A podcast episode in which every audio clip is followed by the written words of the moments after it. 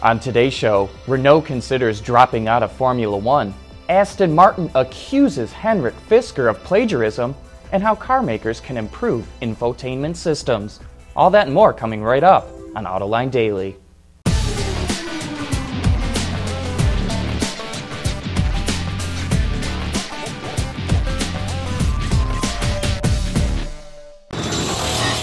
This is Autoline Daily for March 27th of 2015. New vehicles sold in the U.S. are the most fuel-efficient they've ever been. The EPA reports that 2013 model year vehicles averaged 24.1 miles per gallon. That's half an MPG improvement compared to the previous year. While it's good progress for the industry, some analysts worry that growing SUV sales coupled with falling hybrid sales could eventually bring the average back down. The agency also revealed that 9 out of 13 of the largest automakers exceeded emission requirements. Only FCA, Daimler, BMW, and VW fell short, but they had enough leftover credits to meet the standards. In fact, FCA purchased over 1 million emission credits from Tesla to be compliant. As an incentive to exceed MPG and emission standards, the EPA awards automakers with credits, which they can later use if they fall short of the requirements, or they can sell them to other automakers that miss the mark.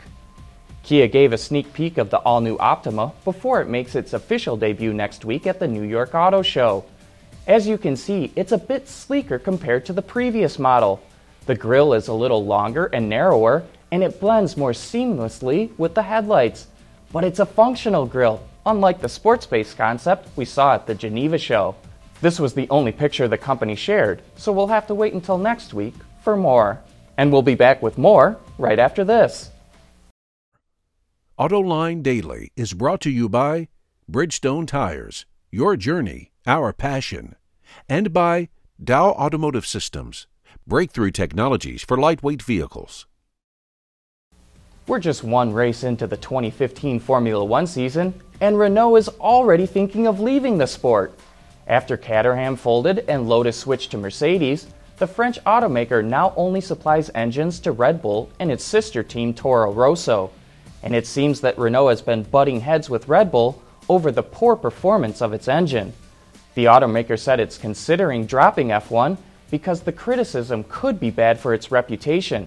Renault's other option would be to buy the Toro Rosso team, but for now, it's just focusing on the engine.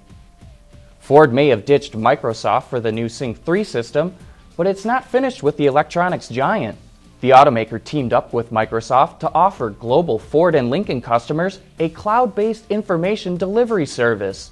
The network will allow for vehicle status checks, activating Vehicle Finder, or scheduling a remote start. It will even make over-the-air updates to Sync 3 when it rolls out later this year. We've seen automakers go after other companies for producing cars that look like theirs, and now Aston Martin has filed a complaint with Henrik Fisker. The failed EV maker and former Aston Martin design director recently unveiled this prototype called the Thunderbolt, which Aston says bears some of its trademark design features, most notably from the Vanquish. And they're right too. If you took off all the badges, I think 9 out of 10 people would say it's an Aston Martin. Word is the production version won't include some of the features, which Aston is calling a bait-and-switch scheme. And ironically enough, the $400,000 Thunderbolt is only available by order through an Aston Martin dealer in LA. Coming up next, why automakers need to stop trying to please early technology adopters. For the people at Dow, racing is a sport and a science. We enjoy one and learn from the other. But like most competitive people, we like winning at both. This is the human element at work. Dow. There's a lot of cool new infotainment technology inside cars today, but there are often reliability problems with those systems. On Autoline this week, our guests discuss how and what automakers can do to improve the technology. Oftentimes, I've seen this with several OEMs. They're underestimating what the customer really wants. They see that there's so many features out there, and they really think that, you know what, I'm going to bring all those features to the car. And that brings down the horsepower. It really does bog down the system. You know, OEMs need to spend a little bit more time focusing on what the really needs of the customer are. You know, stop looking at the early adopter. Look at that person who wants to go to the grocery store, someone who is just going to their normal day of work, not someone that, of course, is going to be flipping through all the podcasts, someone that's going to spend all their time focusing on, you know, what's the latest technology they heard from 60 Minutes the night before. No. Realize who your customer is, who's buying your cars. And then you can build your system for that. You have to think about that, right? Those are the guys, the people who want all that stuff, they're willing to go that extra step to look for how to get to do that. Mm-hmm.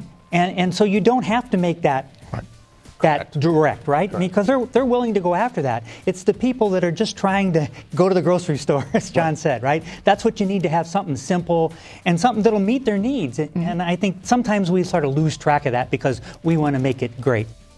There's a lot of great info about infotainment technology in that show, and you can watch it right now on our website, autoline.tv. And don't forget, you can check out our Twitter page for more Autoline updates. That wraps up today's show. Thanks for watching, and have a great weekend.